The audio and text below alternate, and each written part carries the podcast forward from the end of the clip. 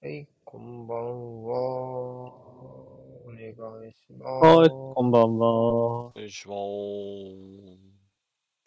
プレミアリーグ第13節での、えー、振り返りやっていきます。今週は週1だったんで、のんびりでしたね。はい。お願いします。はい。お願いします。今日もいつもの二人、お願いします。どうもお願いします。どうものやつです。お願いします。お願いします。はい。では、あマッチ中さん、いきます。で、今週なんかいろいろ大変でしたね。あっちゃこっちゃね。大変、なんか、うん。なんというか、いろいろありました。今週も。というわけで、はい。マッチ中さん、えー、Google 先生の日程表で、えー、振り返っていきます。えー、ちょっとね、最近あの、伸び伸び伸び伸びでどんどん来てるので時間が、なるべくコンパクトにいきたいなと、今日は思いますので、よろしくお願いします。うい。はい。というわけで、最初の試合です。えー、まあ、最近ランチタイムなんかおもろい試合が多いんですが、本節もご多分に漏れず、まあ皆さんから人気のゲームになりました。えー、ノッティンガフォレスト対リバプールの一戦です。で、フォレストホームですね。えー、まあ大体のことが試合前のお答えの想は、おそらくまあ、リバプールが、まあ、勝つやろうなっていうのが、まあね、ライトな方だったら特に思う試合だと思うんですが、終わってみれば、フォレストが勝利。えー、はい、1対0で、えー、逃げ切り。えー、シーズン何勝目 ?2 勝目か ?2 勝目。2勝目だね。ね。ハマーズに続き、ホームで、えー、リバプールを撃破。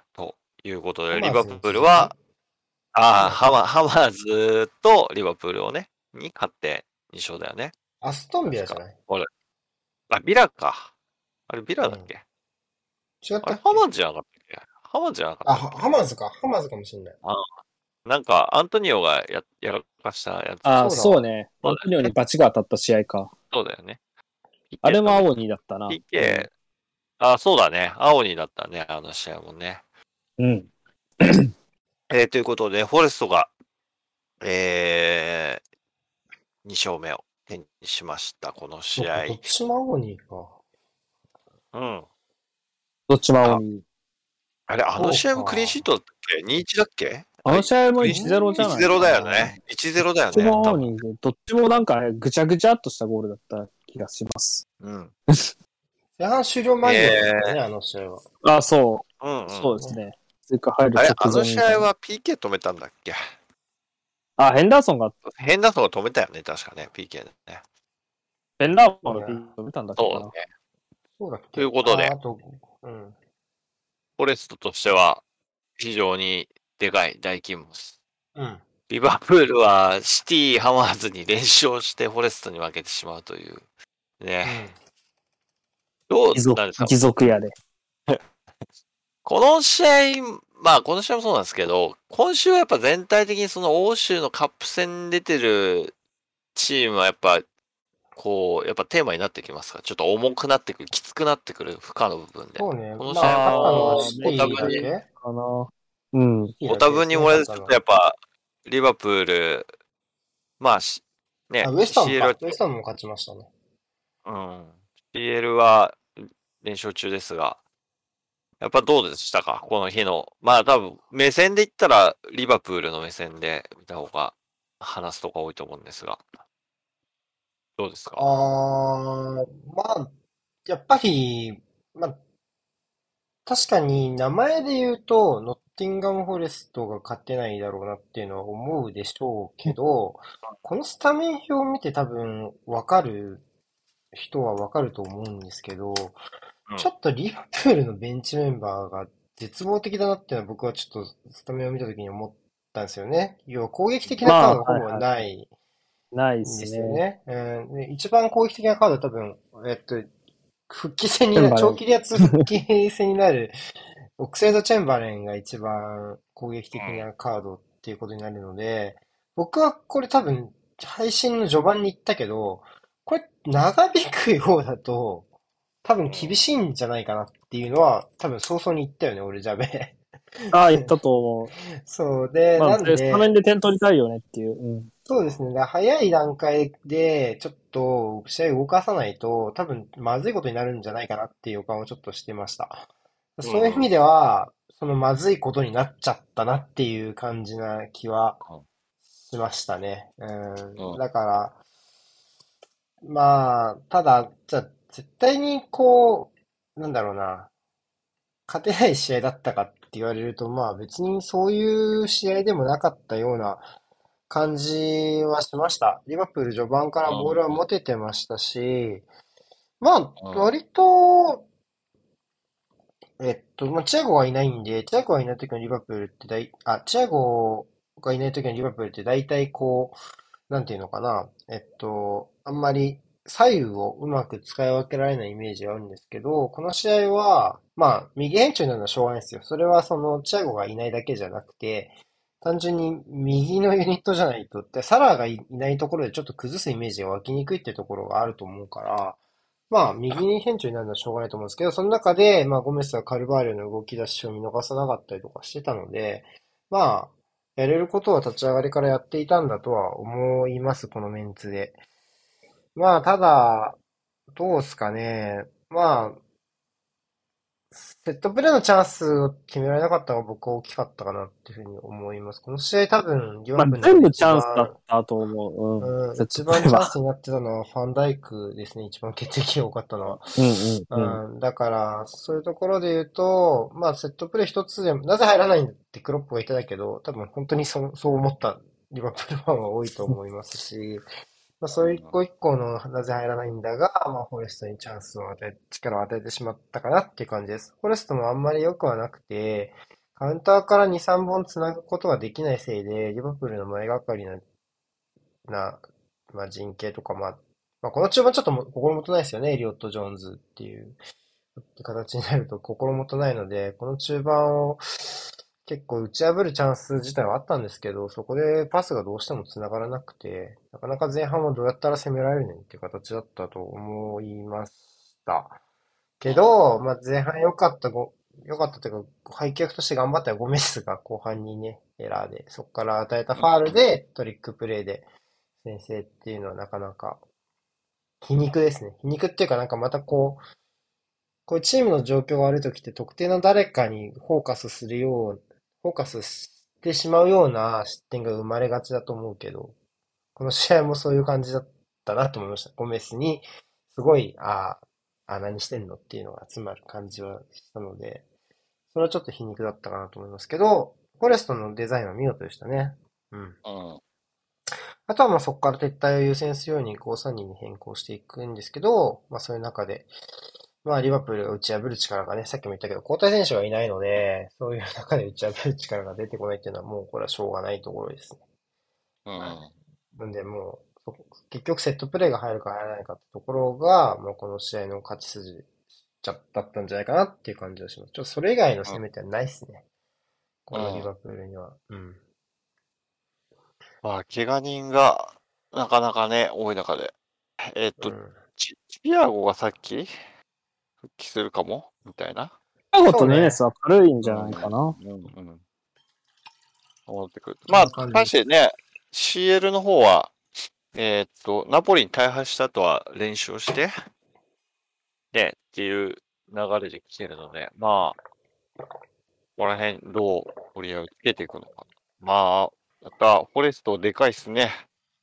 ただ、まあ金持ちっちゃ金持ちなんだけど、ね、同格のチームとか、ちょい上のチームにこのチームはどうするかっていうところやろうな。まあ内容がもうちょっと上がるといいですね。この試合もね、うんそんなに内容は良くなかったんで、うん。まあやっぱりずっと言ってますけど、やっぱサイドバックが上がる時間を作れるかどうかっていうところがこのチームは大きいので、まあ、うん試させない、上がる時間を与えないことですよね。与え、アーセナルからするとね、次当たるから。うんうん。次当たりますから。うんまあ、だから逆に言うと、ただまあそういう時間をどう作り出す仕組みを作り出すかって感じです。攻撃的なサイドバックが揃ってるチームなので、ネコ・ウィリアムス、オーリエ、ロディ、あとは、えーっと、まあ、そのもコフォロところもね、うん、含めて。だから、まあ、そういうメカニズムを作れるかどうかかなっていう気がしますね。なるほど。まあ、ただちょっと嫌な感じですね。うん、はい。えーっと、じゃあ次試合いきますか。はい。次はなんだ？えーっとが、えーエバートンとクリスタルパレスですね。あー、はいはい。クリスタルパレス、これか。えー、グリソンパークでの一戦でございます。まあ、似たような順位同士の対決になりましたが、まあ、パレスは3試合負けなし、エバートンは3連敗中という対戦でしたが、えー結果は3対0で、えーエバートンが快勝という試合になりました。まあ、なんか、どどうですか？なんかあんまり内容的にはそんなスコアほど差は感じない気がするんですが、ああ、でもエバートン良かったんじゃない？ああ、そうますけどね、うん。うん。すよかった。ごい良かったと思う。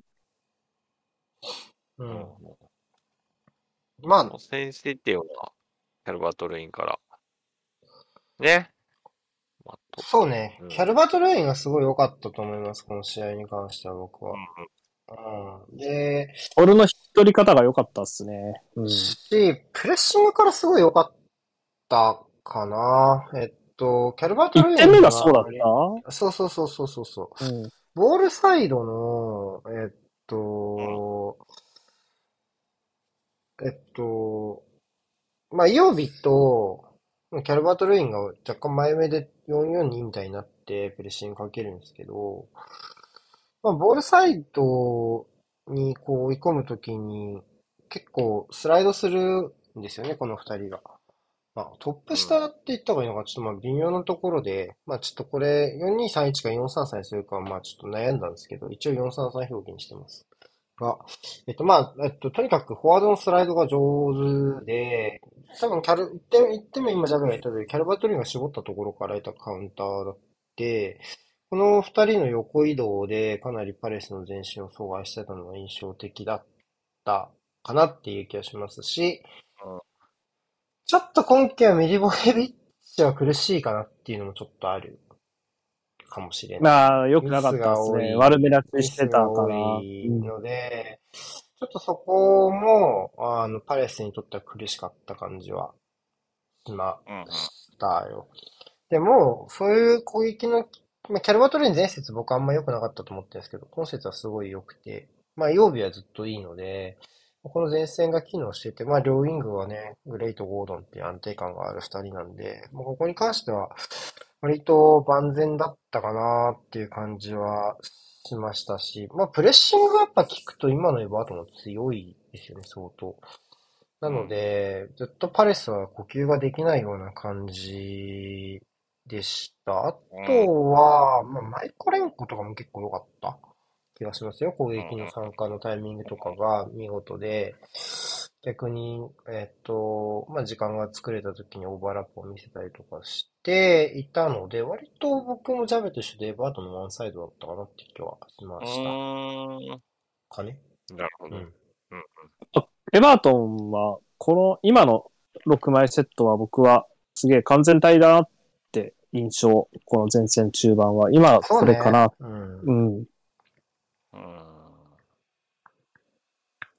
あ、ドゥクレ、マクニールが点取り始めたのもいいかな。うん。まあ、ドゥクレはそうねどう。すんだろうね。うん。でも、オナナが収まっちゃった感もあるんだよな、その枠、若干。うん。そうね。それは、オナナ、まあ、曜日はもう絶対なんで、今は。まあ、もう外す理由がないですね。ない、うんなくて、オナナが今ハマってるんで、言った通り、アンカーですもんね。そうなると足りないのが。ってなると、ドゥクレは後ろからかなっていう気はやっぱりするかな。まあ、エイエがもうちょい調子上がってくると、またもう一段ギア上がりそうな気配はありますね、バトンはね。まあ、やっぱりこの日のミミリボイベッチみたいに彼もやっぱちょっと不安定な感じはあるので、保持のところで。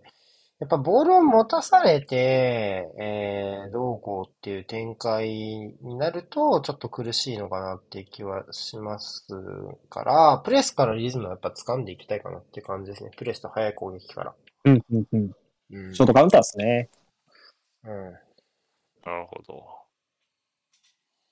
うん。ちょっと、ね、パレス、ここのところ、負けはなかったんですが。うーん、伸び悩みますな。まあでもお互いか。いや、まあでも結構パレスは打ちのめされたんじゃないかな、今節はう。ん。うん。うーん。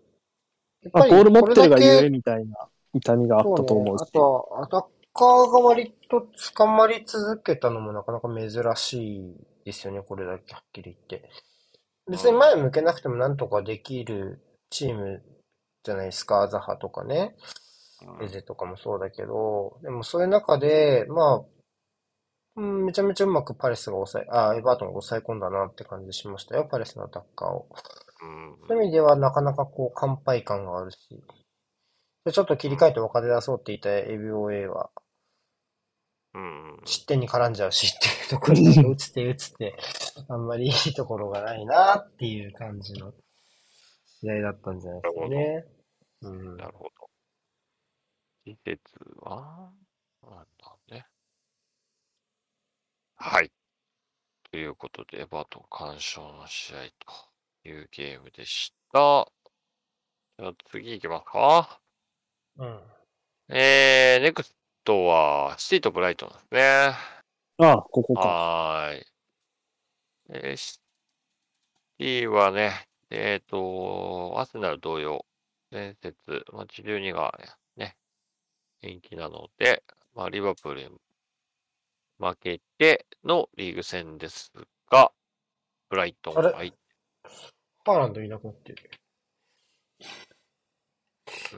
なんでや？ハーランドがいない、このスタメン。え？え 何欲望が出てる、欲望が。いやいなくなっはい。えー、スコア3対1で、えー、シティがブライトンに勝利という試合になりました。まあ、ツイッターでも話題になってましたが、まあ、とんでもねえゴールが。とんでもねえっていうか、まあ、とんでもねえゴール。いや、いや、嫌になる、嫌になるゴールね。ああ、うん。1点目かな？うんあ、まあ3点目もかな。うん PK じゃない？全部やだ。あれあれだ。全部だけど、あの、全部やだ。大体僕の観測してる中で、あの、ね、エデルソンからのタッチダウンからのハーランドか。ああ、一点目ねやっぱりう。うんんだけになっていってる人が結構いましたね。はい。まあ、結構ね、えー、このマッチ的には面白そうなゲームでした。ちょっとブライトン難しいっすかい結構、こう最近ちょっと苦労してますが、まあ相手が強いのもあるけど。まあ、どうですか？この試合はまず奇策ですよね。奇策で挑んだなって感じですようん。だから、オールコートマンツーですよね。まあ、いんつも言ってますけど完全にそうだったな433に対して352っていうフォーメーションは、こ肝が座れば完全にそのマッチアップが噛み合う形なんですよね。うんうんうん。うん。なので、まあ、この試合に関しては、まあ、完全に。まあ、唯一、アカンジに関してはちょっと弱かったかもしれない。マフレーズ、トロサールは、マフレーズがボールを持った時に、ウェブスターと挟むように、マフレーズをマークすることがあったんで、アカンジに関しては若干割引の要素はありましたけど、基本的にオールコートマンツなんですよ。で、さっきハーランドへの一撃のエデルソンのパスがっていう話が嫌になるって話題になったって言ってましたけど、うんオールコートマンツーで来た場合の保持側のメリットっていうか、一番保持側にとって攻めやすいところって、センターフォワードが広いスペースで駆け引きできるところなんですよね。で言うと、当然、ハーランドとダンクのマッチアップは、この試合における一番の狙い目になるわけなんですよね、デルソンにとっての。うん。なので、正攻法だと思います。僕はめちゃめちゃ先制点の取り方は。このやり方が一番、こう来るブライトンに対するシティのやり方として真っ当です。うん。だから、えエデルソンが、まあ、ボールを持って、まあ、あれだけボールを持つゴールキー、あれだけ落ち着いてゴール、ボールを持てるゴールキーパーがい、がいるかどうかはちょっと他のチームにね、それは別として、ゴールコートマンツで一番フリーなのはゴールキーパーで、一番広いスペースで駆け引きできるのはセンターフォワードなので、一番フリーでボールを持てる人が、一番駆け引きができるポジションに蹴り込んで、そこから先手を取ったっていうところなんで、逆に言うとブライトンがオールコートマンツやるような、あそこは、あそこを破られる設計があるのはオールコートマンツって本当はやっちゃいけないんですよ。うん。そうね。そうそこを抑えられないもんね。そう。だから、まあ、そういう意味では乾杯ですよね。乾杯。っていう気もするんですよ、その、プランの中ではね。うん。うん、で、ままあ、そう。そういう広い視野での、広い視野っていうかその盤面の中での崩しっていうのと、あとは単純にポジションを入れ替える中でもついていくのって大変じゃないですか。まあ当然その中盤もぐるぐるしますから、シティは。そういう中で言うと、そのポジションの入れ替えっていうのはきつかったし、フェルナルドが取った2点目の PK とかも、まああれはポジションをこう、なんていうのかな。入れ替えたところで、まあ、ヘルプに出てきたダンクが足掛けちゃって PK みたいな感じだったんで、まあそういう、ちょっと、ミクロ、えーっと、ミクロなスケールでの、ポジションチェンジでの崩しと、まあそのマクロなスケールでの外し方っていうところの二つで、まあリバプ、あ、シティが2点をあっという間に取ったかなっていう試合だったかな。で、ただまあ、ブライトンも悪くなかったですね。後半は特に。うん。押し込んで325っていうのを作るっていうのは、押し込んで325っていう状況を作れれば、まあ後半とかは特に悪くなかったし、外側にまあ、と、まあランプティを置いた後半の交代策で、かなりシティを追い込んだんですけど、し、まあトロサールの見事なシュートで、トロサールを大外からかわしたのが良かったですね。うん。そこはよ、良くて1点差追いついたけど、まあ今のシティは悪くても点取れるんで、あんまり流れ良くない中でデブライネが 決め、決めて、まあ、うん完勝っていう。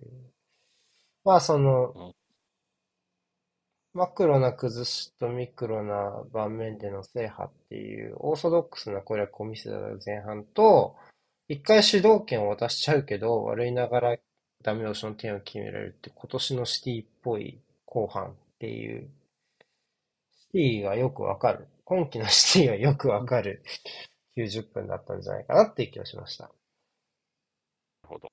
いやー、僕は3点目が一番げんなりしたな、試合、リアタイで見てた身からすると。うんあれこそ今季のシティって感じ、もはや。うん。うんあー、はい、みたいな、こう、そうですか、みたいな。なんか、うん言っちゃ悪いですけど、こう、ちょっと、冷めるみたいな。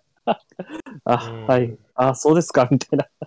うまいですね、シュートが。僕東京出身なんですけど、あの、新入社員の時に、出身どこって言った時に、東京って言うと、あのゴールの後みたいな雰囲気になる。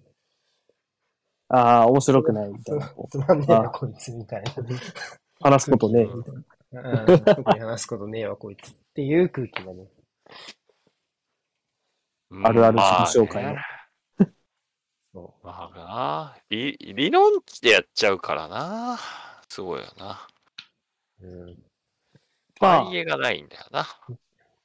あれね、あとあの、前半に、なんか、負傷対応の時にペップが人を何人か集めた時に、その中にエデルソンがいたのが結構僕は印象に残ってましたね。エデルソンもうしれ、なんかもうアンカーぐらいボール持ってたよ、マジで。そう。前半は。その後なんだよねやば、かタッチったよダウン決まったのはね。エデルソン含めてこうなんかもう保持の話をしてたのが結構印象的でしたね。あそこにキーパーにあんまない。そうね。誰がどう動く。だ もうエデルソンがボールを持って、一番持てるの確定してたんで、そこを軸にまあ誰がどこを通せるかっていうところを探りながら見ていったのかなって感じですね。まあ、まあ、すごいね。すごいとしか言いようがないけど。ね。はい。いいとも簡単に。はい。ということで、シティは連敗にはなりませんしね。リーグ戦ね。あはい。あ。えー、で、次が、えーチェルシーユナイテッドです。えー、ビッグ同士ですね。ずっとビッグマッチ。うん。これもなかなか熱い試合でしたが、えー、終了間際にスコアが動く試合でした。えー、ね、ジョージーの PK からのカズミーロの劇的アディショナルタイタイムだ。で、えー、1-1のドローということになりました。うん。ゲームとしてはどっちの、どうですか？難しいこと聞きます立ち上がりはユナイね。テッド、立ち上がりはユナイテッドじゃないですか？明確に。前半30何分ぐらいまではユナイテッドがずっとハマってたかなってうん試合で。うん。ただ、ポッターが修正してから、まあ、コバチッチを入れたんですよね。確か前半のうちに。ククレジャー外して。その修正があってからは、まあ、チェルシーの方が良かったかな。あ、まあ、フラットかチェルシー、フラットぐらいに戻して戻したのかなっていうイメージですかね。あれだよ、そっからこう、前半終わりまでチェルシーが流れ掴んで、ハーフタイム挟んで、まあ、フラットになったな、みたいなふうに多分、そのリアタイの時は話してたイメージかな。そうね。うんうん。それぐらいの感じだったかな。うん、まあ、えっと、まあ、前進のルートがユナイテッドの立ち上がり明確にあって、バックラインが横振りながら、まあ、左のインハーのエリクセンが降りたところがスイッチになって、そこから前進ができたっていう感じだったんですけど、まあ、ユナイテッドのハイプレスに対してなかなか前進のルートが見つからなかったけど、コバチって運べる選手を入れて、まあ、ユナイテッド枚数そんなにかけてこなかったんで、プレッシングに。なんで、バックライン削って中盤一人入れてっていう形にして、で、まあ、えっと、それで中盤の枚数増やしたことでボール運べるようになったっていう。中盤潰しきれないかかったんで、そうなると。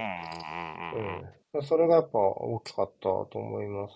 パッタそういう修正上手だし、なんかこう、前半のうちにこうためらいなくそれができたっていうのは、個人的には僕は大きいかなっていうふうに思いますよ。こういうクラブでなかなかこう、前半でこうってできないじゃないですか、選手のプライド的にもね。うん。だから、そういうところでも含めて、かなり、まあ、どうだろう。その、前半に修正したってことは、うん。プラン A が失敗だったってことの裏返しでもあるので、そこの評価は何というかは、うん。うん本当は後半頭にやりたい修正だよね、みたいな話もしたしね。まあでも、あそこでね、引き戻さなかったら前半失点したかもしれないので、ああ、もう、いつしてもおかしくなかったと思う。うん。ってぐらい切迫はしてたから、結構ね。タイミングとしてはやっぱ悪くなかった気がします。うん。なるほここど。が難しいとこうん。ユナイテッド目線で見たらどうですか？まあ、また修正でペース握り返されたけど、まあ最終的には追いつく形になりましたが。まあ、トータルで見ると、ドローは妥当だと思うんですよ。うん。本当そう思う。うん。うん。だから、まあそっから、まあ、プレスがかかりきらなくなったところから、なかなか揺り戻しをかけられなかったのも事実で、ユナイテッドは。うん、まあ、かなりいい感じで組み合ってたのかなっていう気はしました。ただ、バランがいなくなっちゃったのは、やっぱり今後見据えても3週間でしたっけ？そうね、思ったよりワールドは。カップギリギリなので、残りの試合、ラスト1試合使えるかどうかっていうことですよね。これバックラインちょっと一人いなくなると、僕はかなりきついかなって思う。まあ、マラシアはもしかしたら普通にこれショーの代わりに入れるのかもしれないですけど、リンデセンターバックはねそうね、バランの代わりに入ってうまくやれるかどうかはちょっとわからないので、ちょっと今後見せた時に怖いなって感じがしますし、まあ、この試合でもやっぱり持ち運ぶところをなかなか苦労してた。やっぱそこかなって気はします。まあ、あとはやっぱフレッチ途中から入入れたのはやっぱり狙いとして面白いっていうか、とにかく あらゆるところに顔を出してくれみたいな便利扱いされているのは結構面白かったですね。うんうんうん。あ、えー聞いてるしね、まあ実際それはね。聞いてる聞いてると思います。まあ、そうね。あとはマクトミネはちょっともったいないですね、あの PK は。やっぱり今季は、かなりそのつ、うん、まあ、まあ審判によるんだけど、掴むところは比較的厳しくいってるイメージなので、うんうん。まあ、ああいう守り方すると、まあ、罰は当たりますよね。うん、妥当だと思いました、あの PK は。うん許しちゃダメって思うもんね、率直にね。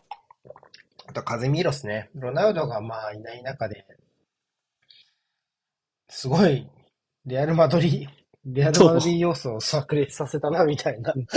CL 決勝でこんなん見たことあるみたいな、なんかこう。面白かったですね。いや、あれ、うん、いいヘディングでしたよ。で体流れてたしね。あんま簡単じゃなかったと思いますよ。ロナウドみたいなゴール、それです。あの、高さが低ければ、多分ケパ触れてたんでうん、あの、カズミーロのあのコース、あの高さのコースじゃないと、多分ゴールにならなかったですね。うん。気持ちのこもったゴールでしたね。いろいろと。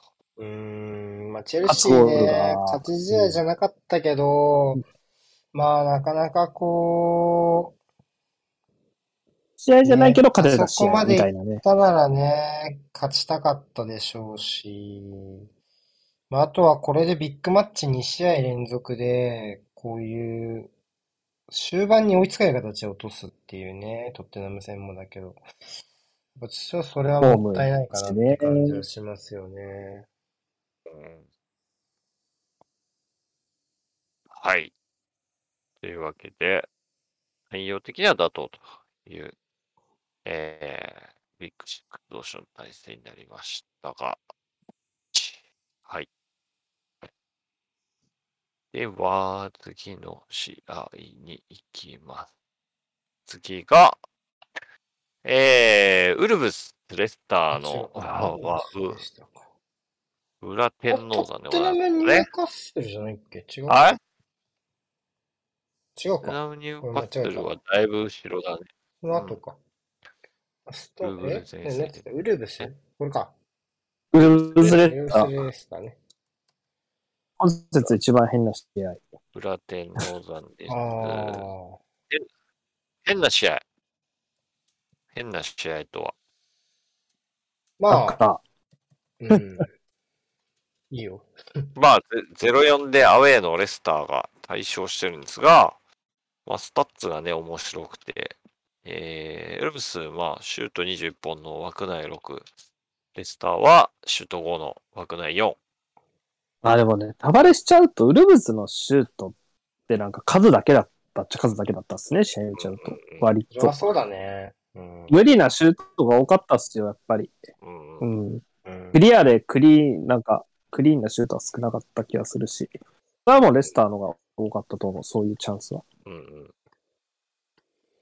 まあ、やっぱ試合において、ここ決めれば、流れ持ってこれるみたいなとこってあるじゃないですか。かん、ここを決めてればな、みたいなね。勝てなかった試合でも。まあ、この日のレスターはちゃんとそれ全部決めたなっていう感じもするし、全部決めましたね。そのチャンスも、でも全部クリティカルだったから、得点自体、まあ、うん。ティーレマンスの1点目はちょっとスーパーだった感じはするけど、まあ、バーンズの 2, 得点目の侵入とかは、2点目だね。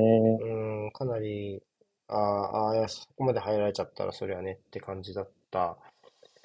し、まあそれ以降の得点取られ方はすごいウルブスは悪かったんで、まあ試合の流れとしては妥当な感じはしましたよ。やっぱりでも、個人の方かな、この試合のウルブスはね。なかなかこ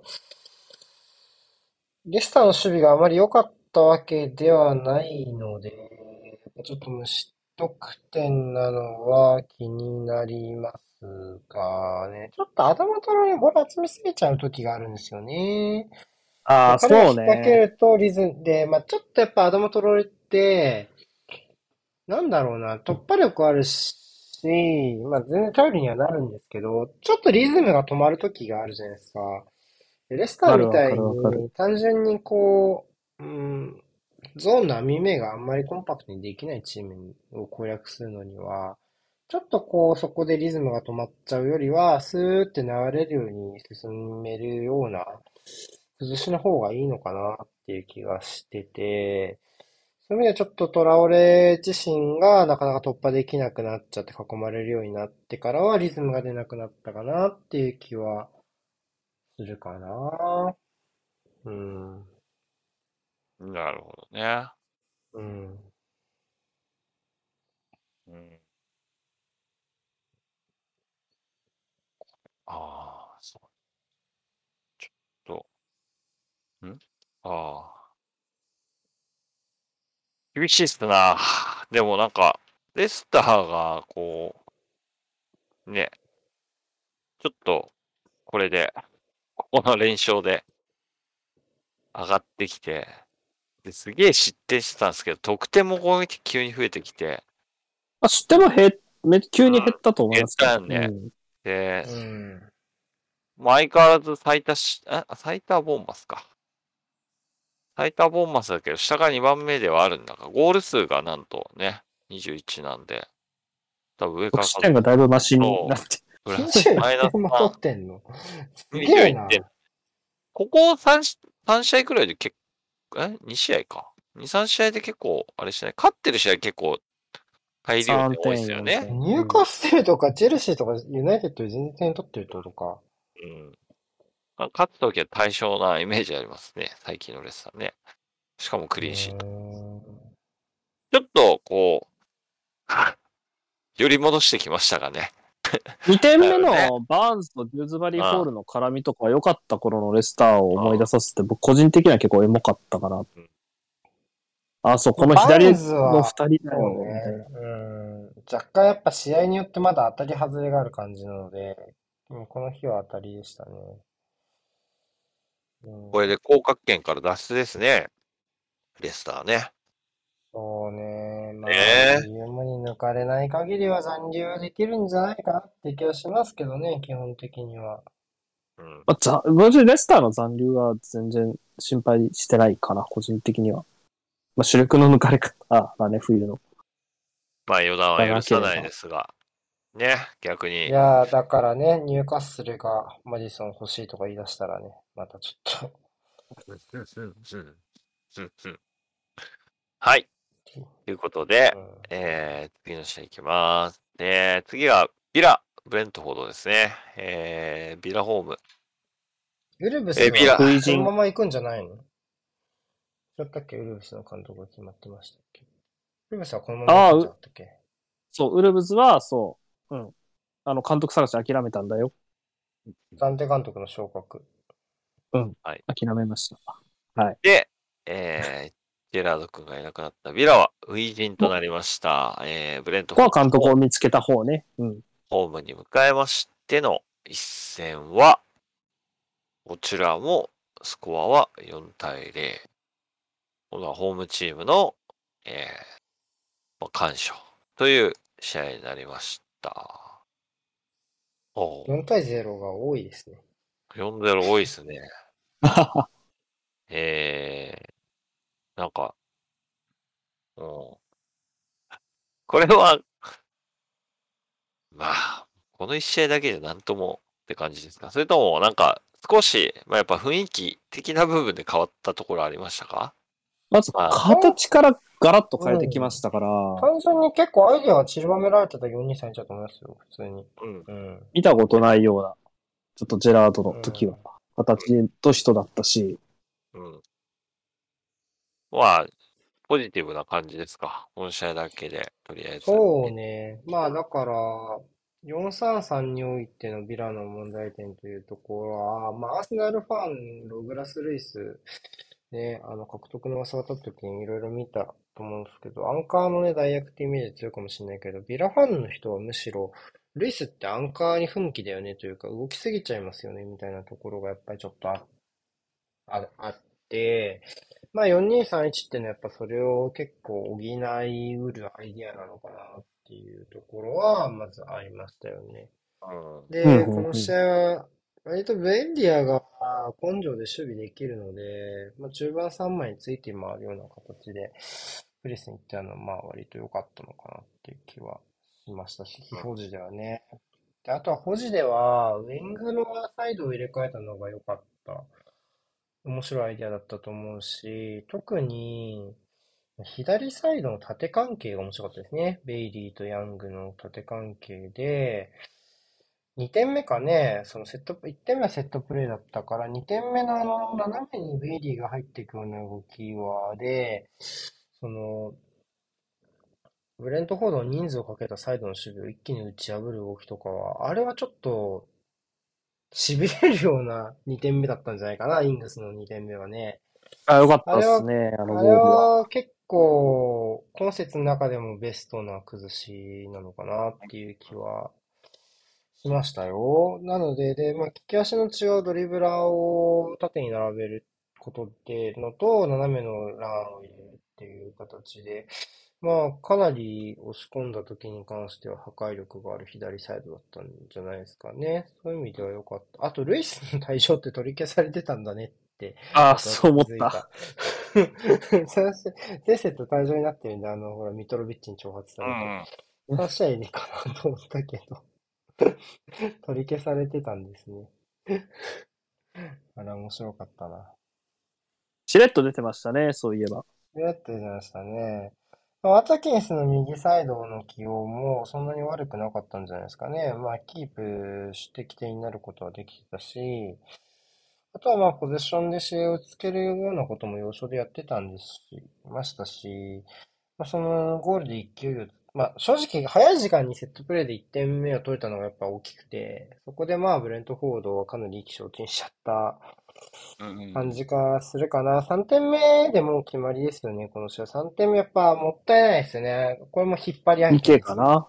うん、引っ張り案件で PK なので、まあ、本当はだ、今季は、まあ、ああいうのはダメですよって、まあ、セントメリーズではそうではなかったみたいですが、まあ、基本的には引っ張ってはダメっていう形で、作りとね。まはあ、うん、あの、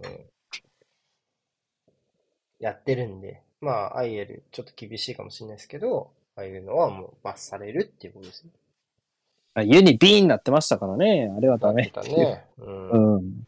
まあ、やっぱり、ハーフタイムの交代とかでも流れ取り返せなかったので、そこはもう本当ビラが落ち着いて試合コントロールしてたなっていう感じでした。あ、すごい良かったと思いますよ、ダンクスのは暫定監督。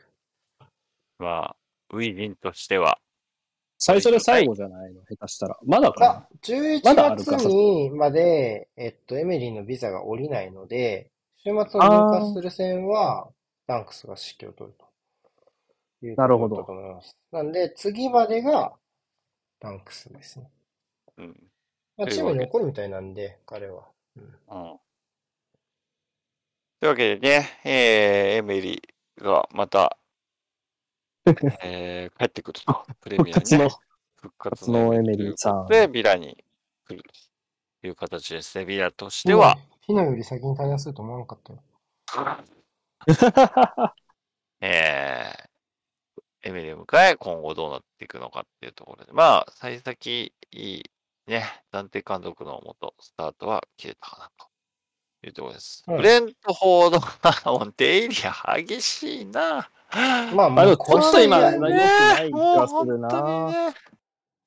こういう試合やりますよね、この人たち、今季は。あこの、何に、何にもないみたいな。何にもないみたいな。うん。うん、無だ当に、無で本当には何にもない。まあ、本当だった。順位がチャンスもなかった。下手したら。順位と、順位とね、ゴール数と失点数が、あとここ最近のね、5試合の星取り表がなんか、今季って感じの、えー、今季のブレントフォードはこんな感じでっていうね。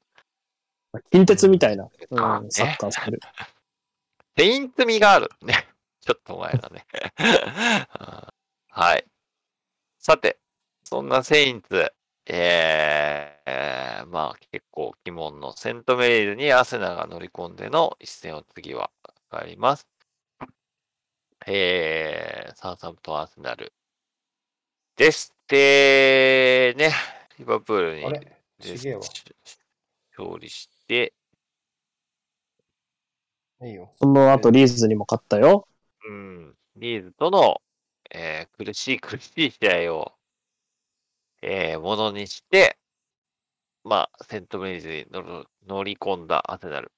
えージャカの素晴らしいゴールで、えー先制したんですが、後半、えーアームストロングに1点を、ね、奪われ、え試合としては、まあ、1対1のドローで終わると。今季初の引き分け、えーでございました。セントメリーズでまた勝てずという試合でしたが、うん。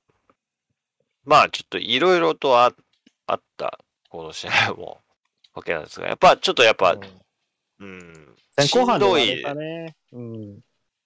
後半やっぱり結構、ね、主導権がセインツに行ってしまって、まあ、前節のリーズ戦闘用に多分移ったファンは多いと思うんですが、どうですか、その辺。あ、そうでしたね。まあ、単調でしたよね、後半は露骨に。うんっ。たかなって気がします。まあ、かやっぱうん。うん。まあ、この試合は、4-4-2で入ったセインツがまず先にミスをしたと僕は思ってて、うんこれは悪手でしたね、完全に。これは3バックでやった方が良かったと思うし、まあ、それは、そのためのスタメンだと思ったし証明されることになりますよね。やっぱ4バックだと、サイド、バックとセンターバックの距離が空くので、アーセナルのウィングが基本外に張るんでね。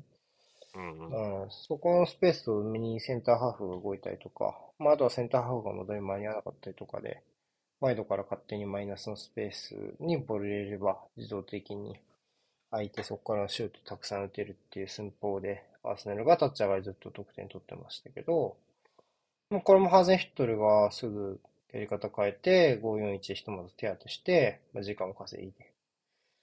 で、後半はそれだとでもビハインドで点取れないので、まあ5-3-2の足目ですよね。確か放送で戸田さんも触れたと思いますけど、まあ、アダム・アームストロングを右のサイドハーフ兼ツートップの右みたいな使い方をして、中盤の3枚、スチュアート・アームストロングとウォード・プラウズとディアロの3人を、左サイドにこうガーってスライドするような形で運用してたんですよ。ちょっとじゃあ、せっかくだから図見せますか。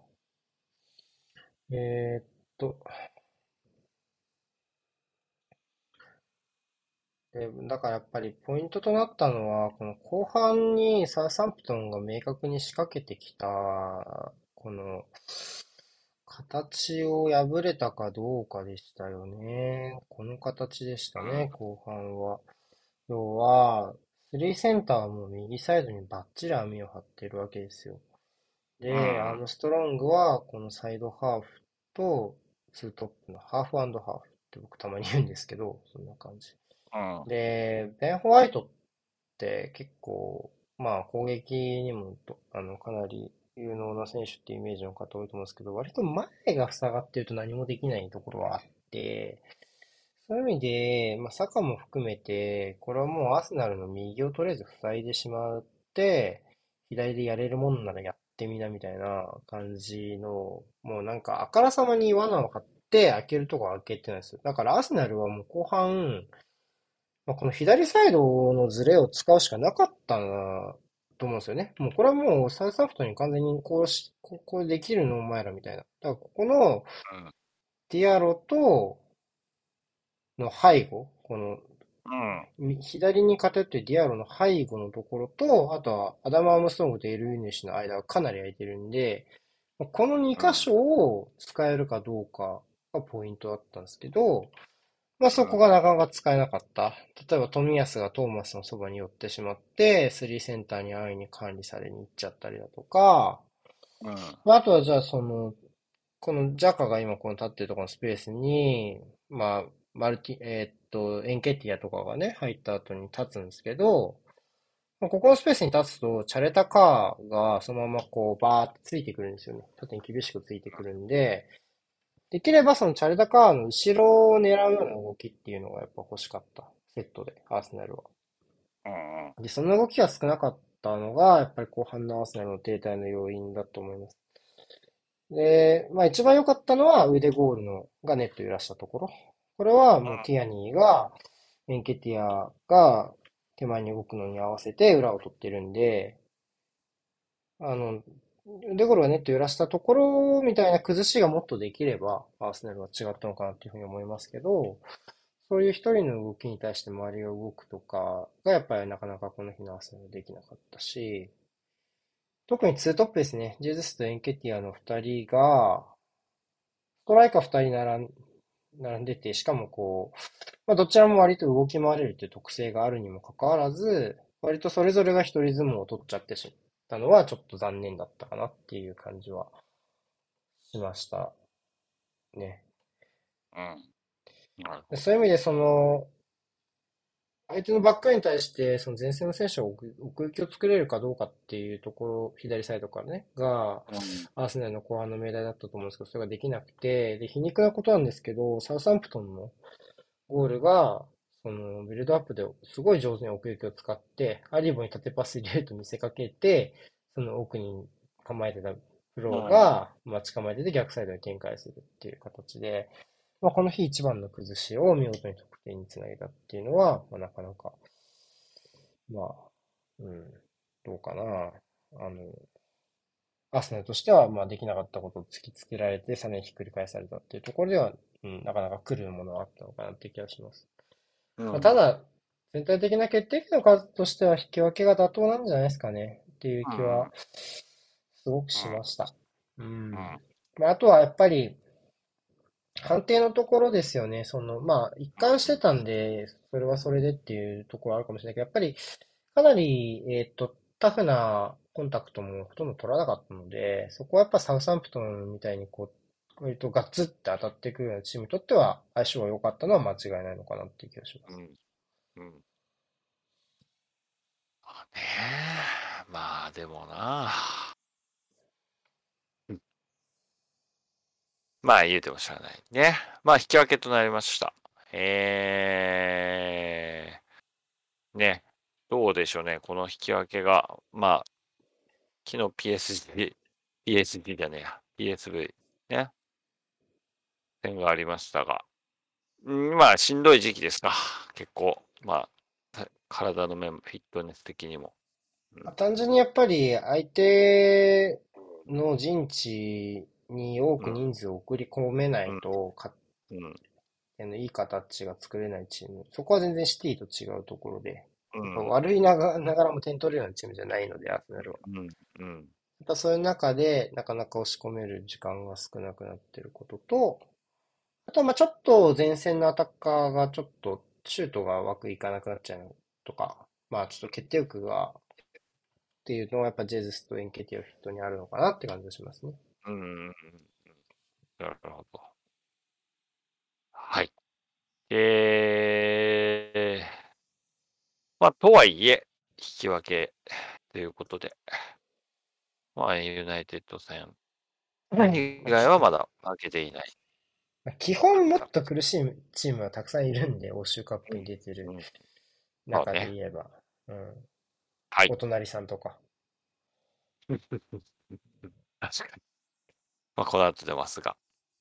ということで、えー、続いては、えー、前回は昇格一緒だったリーズとフラムですね。今年は、まあ、フラムが昇格みたいそうか。なるほどね。そうですね。そういう発想。はい。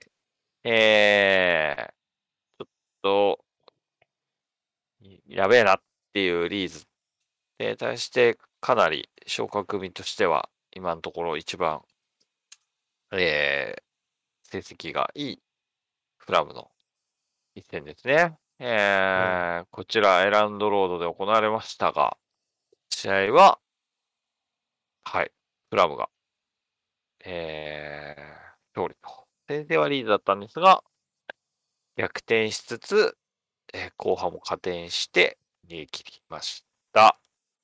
えー、この試合、リーズはこれで、えー4連敗。なっちゃいましたね。フラムは連敗の後は、えー3試合これで負けなしになります。はい。うん。そうっすか。まあ、もうね。システム的にはに似たような両チームの。ああ、まあ、そうね。やアップテンポな立ち上がりでがっつりプレスで組み合ってたような流れだったので、結構、まあ、やりたいことは似てたのかなっていう気はうん。しましたよ。先に崩しのコツ掴んだのはリーズの方かなっていう気がしたので、まあ、先制点入る流れも含めて、まあ、妥当かなっていう感じでした。サイドからずれ作ってって、で、ちょっとハイプレスで怖がしていくみたいな。あの、うん。フラムは3人目のプレス、ミトロビッチとペレイラに加えての3人目で動くのはサイドハーフが出てくることが多いので、このサイドハーフの裏を取るようなボールの動かし方をができ、をしながら、まあ、ミドルゾーン突破して敵陣に入っていくパターンが多かったですかね。で、先制点はハリソンがロビンソン一発で剥がしたところから、ズレ作って最後ロドリゴって感じでしたけども、まあ、セットプレーがこの試合フラムは良かったんで、ミミトロビッチがまあ、バチって返したのと、まあ、あとはこっちのチームも、まあ、プレス回避は上手でしたね。えっと、割と前からタイトに来てたんで、いつも、まあ、パリーニャは結局前向けるかどうかなんで、パリーニャをに直接ボールレンジャーでも前向かせられないので、プレスタイトなんで。なんで、まあ、2列目のところが下がって受けながらパリーニャに落としてボールを。で、そこから前向いたパリーニャが大きく展開するって形が多かったです。個人的にはどうでしょうかね。ウィリアンがかなり大きいかなと思ってます、今季入った中では。あ、聞いてると思いますよ、めちゃくちゃ。ううんんアー。セナルファンの中ではね、まあ彼のこと大嫌いな人も多分多いと思うんですけど、まあ、やっぱ、降り、やっぱ降りながら受けて、まあボール横取りしながら運べて大きく展開できるっていうのもあるし、何よりやっぱ彼が下がるとミトロビッチはもうちょっとゴール前に集中できるんですよね。そういうところも含めて、かなり組み立ての負荷を取り除いてるなって感じはしたのと、あとはハリソン・リードですね。がすごい良いです、今季。この試合すごかったなそうですね。僕、右のハーフスペースに抜ける動きっていうのは彼の特徴の一つなんですけど、ウィルソンがそんな割と絞ってくるからなのか、割と抜けるシーンすごい多くて、うん、そういう意味ですごい目立ってましたね。3点目のきっかけになったのは多分ハリソン・リードの抜け出しからだったんじゃないかなああ、チャンネル抜けたやつだと、う。ん。ぶち抜いてウィリアどムこの裏に抜ける動きにリーズはほとんどついていけなくて、なんで、彼が起点での攻撃はとても多かったかな。左でだからウィリアムが受けてパリーニャ、まあ、引き取って、まあ、ウィルソンやらボビー・リーダーに展開して、まあ、そこにハリソン・リードが絡んでくるっていう感じで、まあ、割とチャンスは作れてましたかね。うん、という意味では、うん結構、まあ、エバートンに近いですけど、この、まあ、右、まあ、ちょっとね、右のウィングはまだちょっとわかんないけど、結構いい前のメンバーは割といいかなって気はするかな。ウィリアムは僕はいた方がいいと思います、このチームは。で、まあ、ケパのか、まあ、ボビー・リードが2列目に帰ってくればボビー・リードの方がいいのかなっていう気はしますけど、まあ、ウィルソンも復帰して間もないんで、まあ、割とここは使い分ければいいかなっていう気はしますけど、結構、今のこの前線のメンツはいいのかなっていう気は。駒が揃ってきた気がしますね。うん。ただ、5バックにしたのに、最後1点差に追いつかれるっていうのはちょっとご愛嬌ですね。フラムらしいなと思いました。ゲルハルトが全部やったやつか。うん。うん。ファイブバックにして、ちゃ縛らないんかいっていうのちょっと笑っちゃった。んリーズそも、なんか見た目ほど悪くはないと思うんですけどね。難しいですかね。なんかうんこの試合英語実況だったんですけど、なんか、マーシュにプレッシャーがかかるみたいなことずっと言ってたのが印象的だな。なんか、僕聞いてたんだけど、うんプレッシャーみたいなことを知ってするたびになんか、プレッシャーが大きくなるマーシュみたいな、めちゃくちゃ言われてて、かわいそうだなと思いながら聞いてました。まあでもちょっと怖いよね。合学圏に入ると次の試合あたり何かあってもおかしくないとはやっぱり思っちゃうので。あで、次がね、そうねあのなのでね。またね。ーもう何試合勝ててないんですか？リーズは。とりあえず8月が最後じゃないの、勝ったのは。ウルブス、あ、ウルブスに勝ったのが最後。いつだ ?9 月とか？あ、違う、チェルシー、チェルシー戦だ。チェルシー戦あか。ちあれが最後あれが最後ですな、多分。そのあとは、こ8月でしょ？う、うん、8月の21の、あの、退場者を出したチェルシー戦が、あ、退場、チェルシーが退場したのか。はい。く ?9 月がかちょっとその、あの、延期が多いの、多かったので、うんリーズは。っていうのはちょっとあるけど、にしても、まあ、うん。ね、まあ、だいぶ勝ててないですね。流れがよ、流れが良くない中で、次節はリバプール。逆に勝ちそうリバプール、ボーンマス、取ってダメなのよ。こっから3試合。ちょっとき、ちょっと苦しいな。ちょまっと苦しいな。うんあ、ね。はい。はい。というわけで、ネクストゲームいきます。えー、さあ、ということで、ビッグシックスに挑戦するのはニューカッスルみたいな感じのえ今季ですが、そのニューカッスルがビッグシックス、スパーズホームに乗り込んでの一戦となりましたうん。えー、見事、アウェーですが、入荷するスパーズに勝利しました。2対1。えー、ウィルソンとアルミロンのゴールで2点先取。後半、ケインに1点返されるも、まあ、逃げ切りました。ということで、勝ちました、3勝でしたうね。ーん、完勝ですしたね。まあ、本編でも話したんですけど、実は今季ビッグシックスってホームゲームほとんど負けてなくて、あのリバプールですら、まあ、低迷しているリバプールですら、まあ、ホームでは無敗。まあ、彼らはアウェーで未勝利ですが、うん、ホームでは無敗っていう形なんですよ。で、唯一負けてるのが開幕戦のオールドトラフォードのユナイテッド対ブライトン。なので、うんこのトッテナムが負けたのが、今季ビッグシックスのホームゲーム2敗目っていう形になります。うん、うん、うん。それだけかなり今季はビッグシックスのホームゲームに強いんですよね。ただ、うん今ジャブが言ったようにこの試合は完勝です。ブライトン。うんあ、ブライトンじゃない、えっと、あニューカッスルの完勝です。生かすよね。はまあ、やっぱり、プレスかな？プレス回避とプレスのところがやっぱり大きかったかなっていう気がしますよ、この試合は。まあ、トッテナムは、とりあえずプレスにはやってみるんですけど、あの、毎度恒例のことで、まあ、すぐハマんねえな始まりはねプレスで入る。うん。そう、それがやっぱきついし、逆にやっぱりプレス受けた時に、ちょっとどうしてもポゼッションがバタついちゃうところがやっぱりあって、そこはやっぱり苦しかったと思います。ただ、うんゆっくりこうつない、つないで横にこちょこちょやるっていうこと自体は僕は個人的には理解できるんですね、トッテナムは。やっぱり、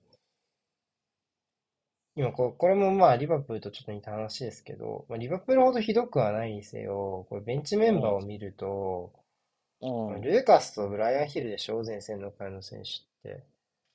まあ、ほぼ当てにしてないですよね、今季に関して言ったらっていう二人ですよ。まあ、リシャルリソンと、まあ、クルゼフスキがいないってなると、実質信頼できる控えがいないので、彼らとと、その時にどういう形でボール届けるかっていうプランをできるだけ長くやらなきゃいけないってなると、まあ、簡単に放り込んで使いべりさせちゃうよりは、なるべく横に移動させながら、まあ、裏抜けのチャンスを伺うっていうプランは、まあ、理解はできるかなっていう気はうんしますし、うん。やっぱその動かしてからの裏抜けの方が良かったと思うんだね、この試合。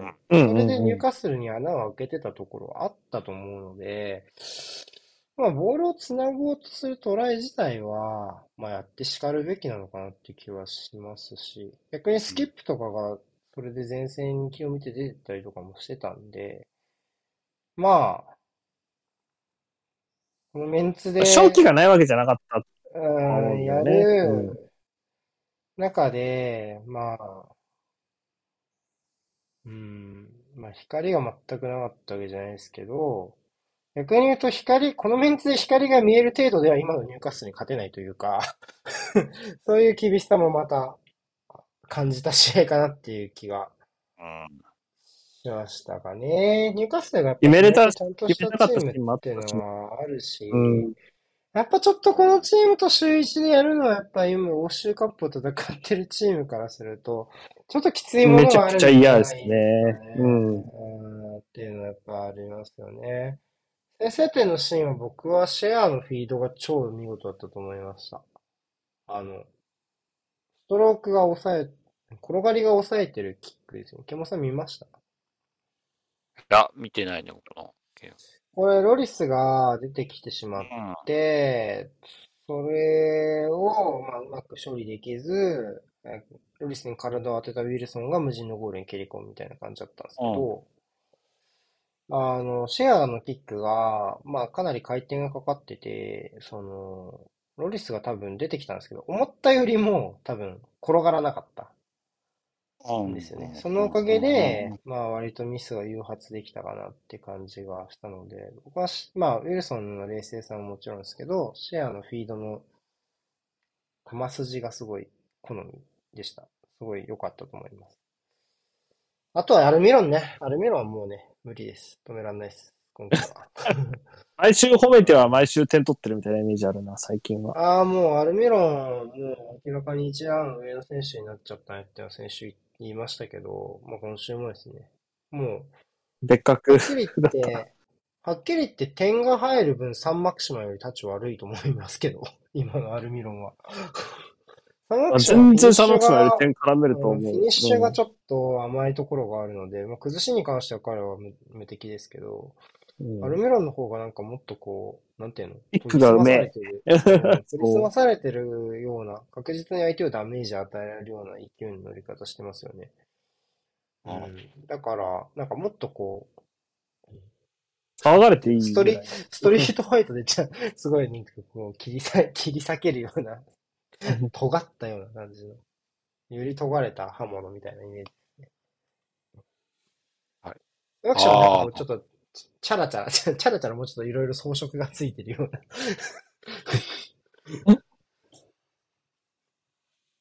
感じだあけど。あ。なるほどね。こういうフィードか。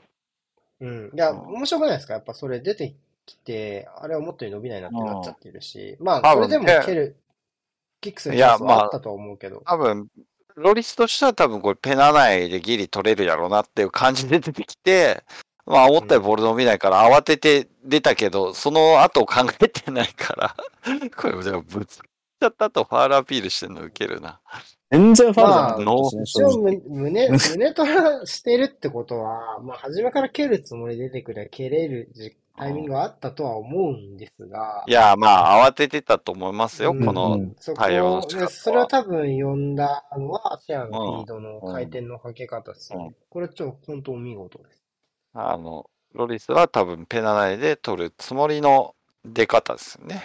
ね。だから、うん逆足でこれ蹴るのはすごいよね。いや、でもこれきすごいです。いこれすごい上手。や、ウィルソンも落ち着いてますな。でもこれもうん、あウィルソンはやっぱりいいですよね。上手だな、このシュートは。万能が、彼の稼働率だね。ううんん。うん。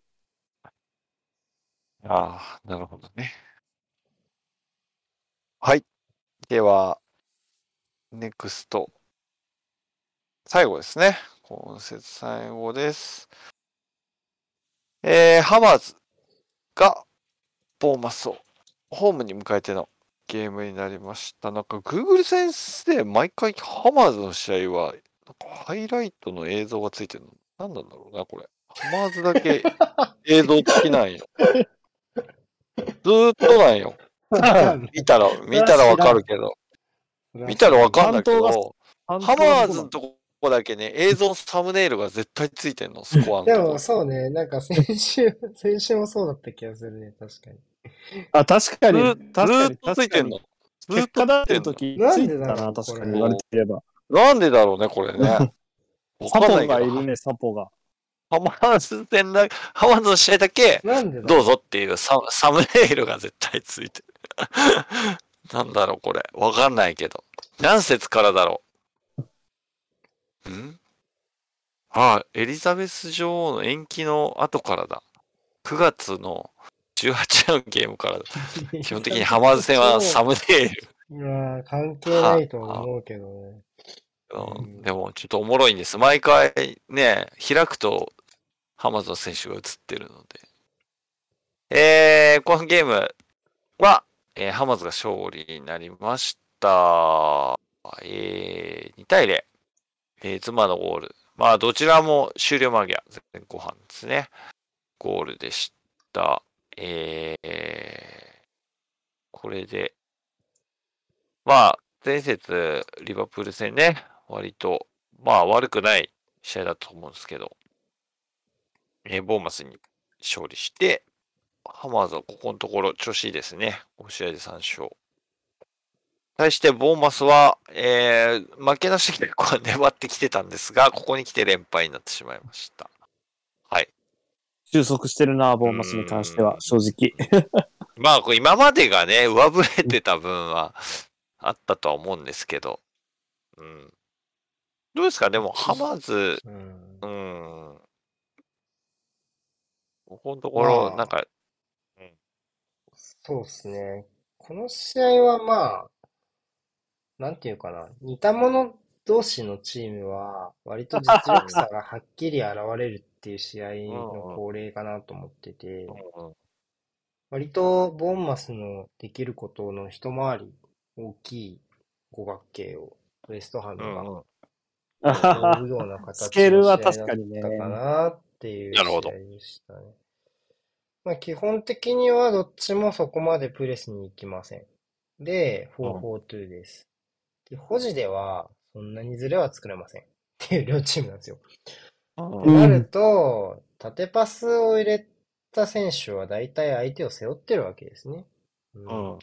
で、その背負いながら降りていく選手は、に対して、そのサポートの関係を作れるかどうかとかが、やっぱりウエスタムのは良かった、うん、かなっていう気はします。あとは、ボーンマスの方が、まあ、その、守るときに、その、降りていく2列目の選手の差、の動きにはついていくんですよね、バックラインが。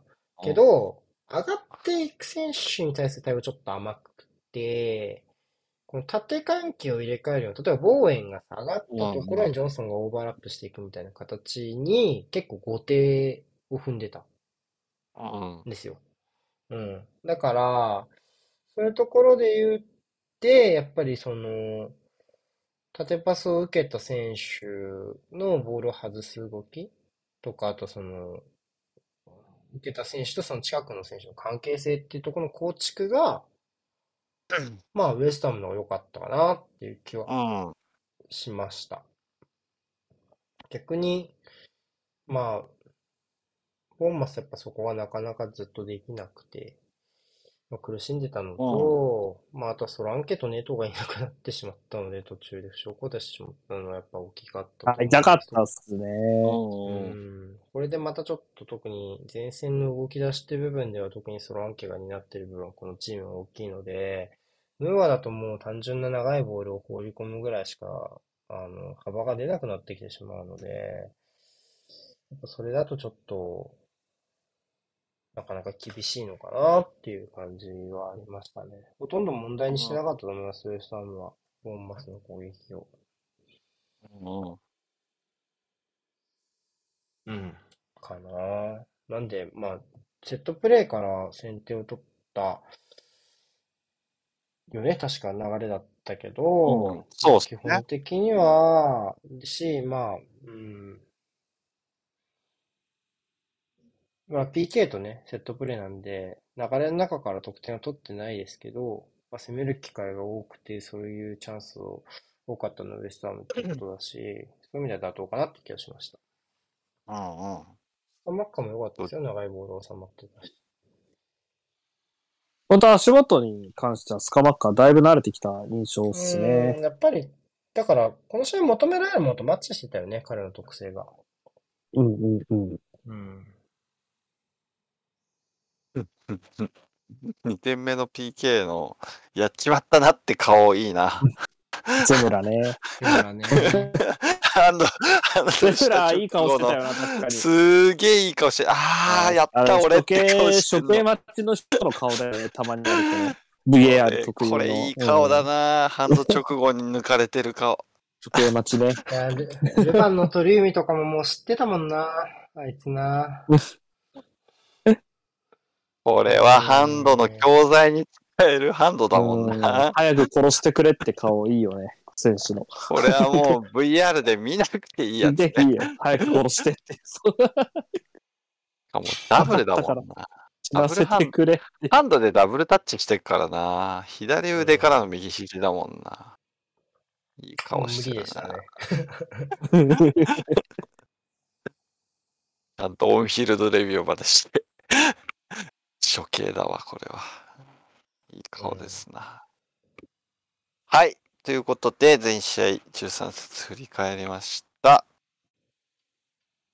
えー、これで、直近5試合負けなしアーセナルだけになった？あ、チェルシーか。チェルシーとニューカッスル。あ、はい、とします。はーい。まあ、ご祝儀で青にですね、まず。ご祝儀は青にとうん風見色がご祝儀枠です。おまあさっき言ったように、シェアはやっぱ今週は外せないかなっていうのと、うんあとはクックですね。まあセットプレーのところでのあのトリックも良かったですけど、まあ守備での体の投げ出し方も今回ああ、パンパンに頑張ってたね。素晴らしくて。まあヘンダーソンも含めて、この二人はやっぱりちょっと選びたいかなっていう気がします。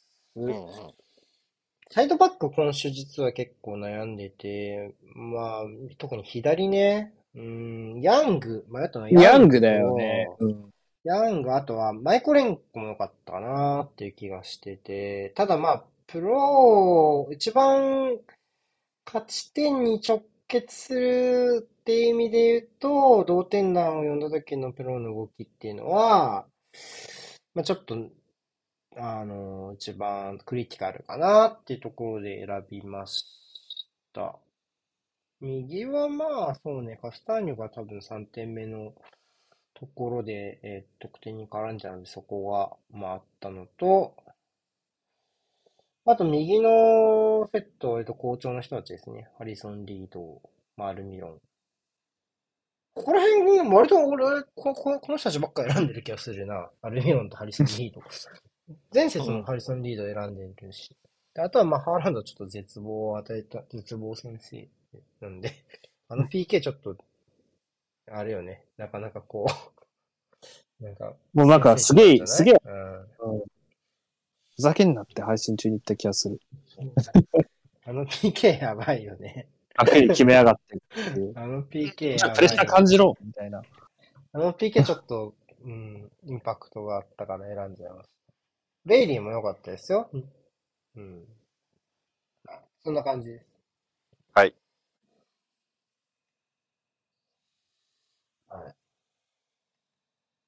で、順位表うん。順位表、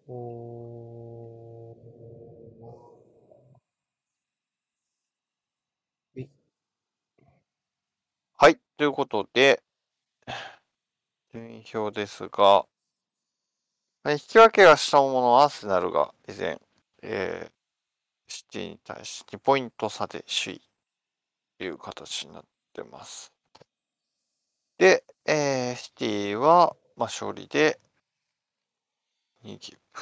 で、まあ、レスパーズね、3位ですが、連敗になって、ここで連敗になって。た。で、4位。えーここ5試合4勝、一気に上がってきました。入荷する。ああ、怖い怖い。えー、負けなし、同じく負けなし、えー、交代後、チェルシーもね、ここ5試合、まあ連続でちょっとドローっていう試合にはなってますけども、ここ5試合なし、負けなしということで、5位まで浮上してきます。ユナイテッド、フラム、ここら辺はまあ、浮上っていうか、ここは下がってないか？入荷するに抜かれ下がってるんじゃない ?4 位、5位。あ、チェルシー、あ、そうか、4位か。そう。もともと4位でしたね。いや、そうだ、そうだったわ。チェルシーの方が上か。あ、そうだね。ね。ニューカッスルが割り込んできたのか。そうです。で、だから多分この3チームは変わってないのか。リバプールあたりまで変わってない？ひょっとして。フラムが上に行ったね。上の？多分。ここもそうか。7位と8位を入れ替わったはず。うん。うん。うん。リバプールが、ちょっとね、安定しません。安定してないというか安定してんのか。安定して不安定。ね そうだね。ここのあ順位でまあ、安定してホームで、ホームで勝って、アウェーで勝てない。うん。ずっとそれです。ね。リバプーちょっと心配なのがブライトンですが、前半戦調子良かったんですが、ここ試合、えー勝利がないと。まあ、そうですね。ねえ、この監督説はちょっと相手が悪かったで割り切れるけどね。うんまあ、それがちょっと続いちゃってるんで、まあ、まあ、なんかちょっとね、次、チェルシーじゃないの？うん、ポッター。ある、し、ポッター、まあ、好調とまでは言わないけど、ポッターになってからは。でも負けてないよね、ポット負けてないよね。負けてないよ。含。めて。ね。うんうん。負けてないチェルシーと、まあ、監督交代、テデルビーになってからなかなかちょっと、ね、初戦こそあれでしたが、苦しい試合が続くプライという流れになってます。で、何気にハマーズ、ここ5試合3勝で、ちょっとずつ順位を上げてきてますね。ブレントフォードはもうここら辺の 行ったり来たりという感じで。で、クリスタルパレスに、はいはいはい。連連敗しないことですよ、彼らは。うん、そうね。試合をたまに挟むうん。ほど、ホームでちゃんとね、それを守る、守らないとダメですね。で、えー、これは、あで、エバートンは3連敗からの一えー、3連敗を勝利でストップで、パレスの得失点の差で上に行ったのかな。パレスもなかなか勝ったり負けたりが続いてますね。ここら辺のチームはみんなそんな感じね。ボンマス、ね、ちょっとずつちょっとずつ順位が 下がってきつつ、ポイントが低くなると、リバプール戦の9点が効いてくるっていうチームなので、なかなか厳しいものがありますな、うん。この10マイナス15は取り返せねえだろうな、なんか。えー、連敗で、ずあ連敗というか、ね、なかなか勝てなかったビラですが、今節勝って、10えー、15位まで。えー、セインツ、まあ、首位アスナル相手に引き分けはしたものの、3試合負けてはいないとはいえ、この順位。連勝のレスター、えーついに降格圏から脱出です。で、多分この16、えまあ、フォレストもそんないいとは言えないけど、この2チームが今、かなり厳しいですか？リーズ・ウルブス。ね。クリウルブズかな、うん個人的には。きついここ5試合で4敗。リーズは、ね、さっきも言ったように8月以来勝ってない。フォレスト、リバプール戦をきっかけにできるかって感じですかね。まあ相変わらず多分厳しい戦いにはなると思うんですが、まあ次首位なんでね、厳しいんですが。ね。うん。はい。という感じでございます。えー、次節、カードですか？マッチほい14。えーっと、これね。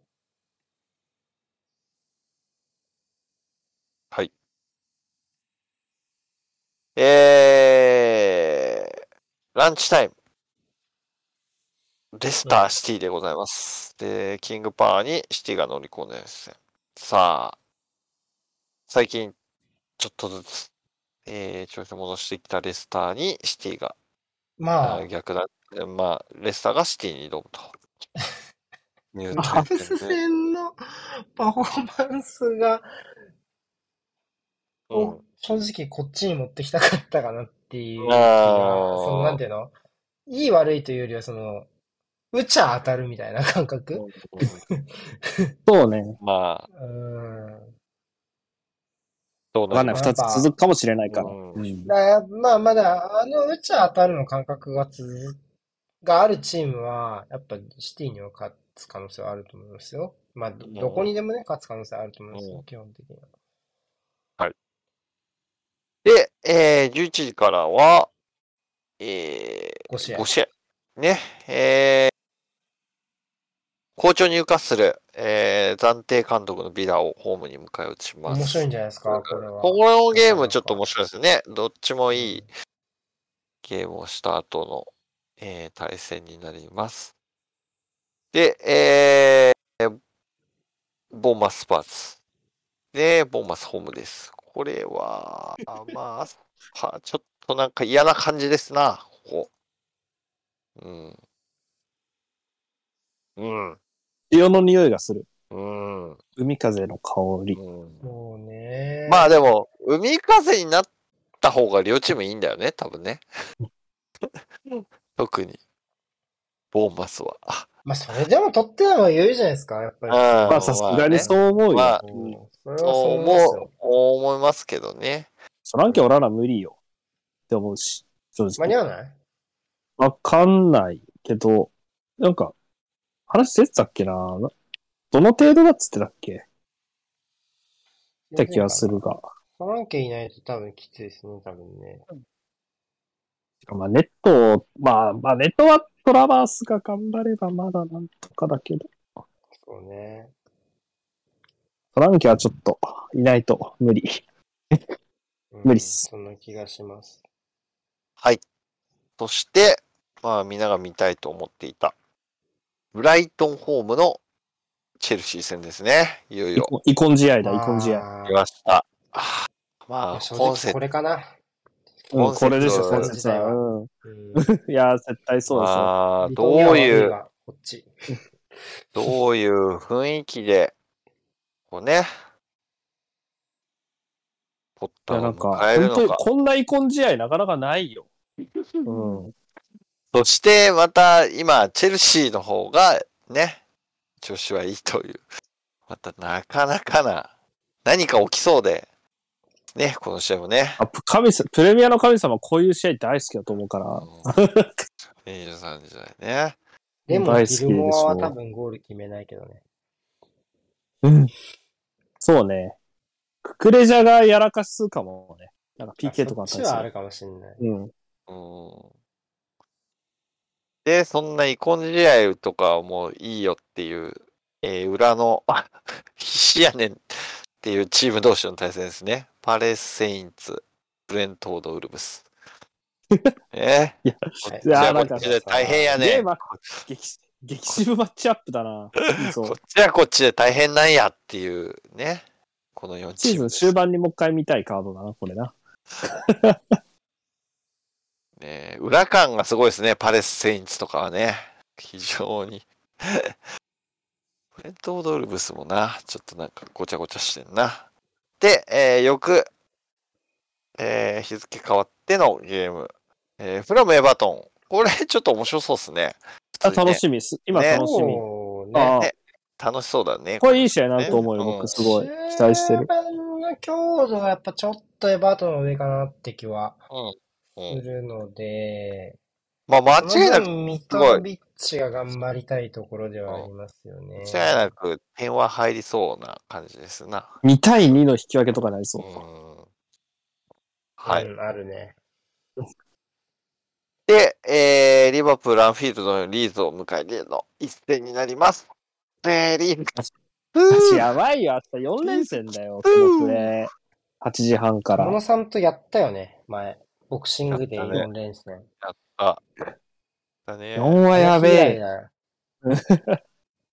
4はやばい。4はやばい。そして、日曜11時から、アーセナル、フォレストの一戦。なんか、ね、ポツンと、ポツンとここね。こうなんか、日曜日2試合しかないんだよね。ね、日曜日、しかもこの時間ってことで、結構注目を集めそうですね。えー、そして、えーユナイテッドハマーズがマンデーと。うーん。まあ、いや、日曜の夜ですね。日曜あ、日曜の夜か。ですね。よく、1月、1時15分だからよく。まあ、まあ、あれです。あの、サマータイムが終わる。終わるんだうよ。ん。はい。なるほど。日曜からですね。うんうん土曜まではサマータイムの日程。うんだから11時なんだよね、日曜の試合がね。そうです。20時だ、22時だったのが今までは。うんうんうん。なんで翌週からは土曜日も1時間ずれますかね。ランチタイムは21時半になって、24時になって、12時キックになるんですね。11 2時の時試合ね。半と。は深い。時間が深くなります。まあ、遺恨試合かな今節。ね、ここがちょっとどうなるか。いや、神様頼むよ、本カー以当外のところも含めて、僕どっちが勝ってもいいから、クソ面白いもんを見せてほしいわ。勝敗はまあ正直、まあどうとも転びうると思うし。い。多分ユナイテッドウエストハムの時カラカラでもう眠いと思います。もうひ干からびてるでしょうね、今週は。うんはい。はい。なとこかな。うんです。ね。あ、12時2分。ほぼ予定通り。ほぼ、ほぼ頑張って。今週の配信は、土曜は4連戦と日曜2連戦で6試合頑張ります。僕と瀬古さんは完走します。はい。とここに誓います。頑張ります。来週以降ちょっとわかんないんで、どうなるか配信が。うん、そうだもうね。それは、まあ、頑張りましょう。まあ、はいちょっと、どうかな。まず、ジャベにホストやってもらって、まあ、入れるかどうか、入れたらっていう感じでやっていこうかな。うい来週以降。OBS 頑張って整備しようかなと思います。そうしてください。はい。ということで、今週はここまででございます。今週もありがとうございました。来はい、ありがとう週ございまも、した。えー、やれたらは、やれたらやりましょう。やれたらやりましょうという感じで。お疲れ様でした。ありがとうございました。はい、おやすみなさい。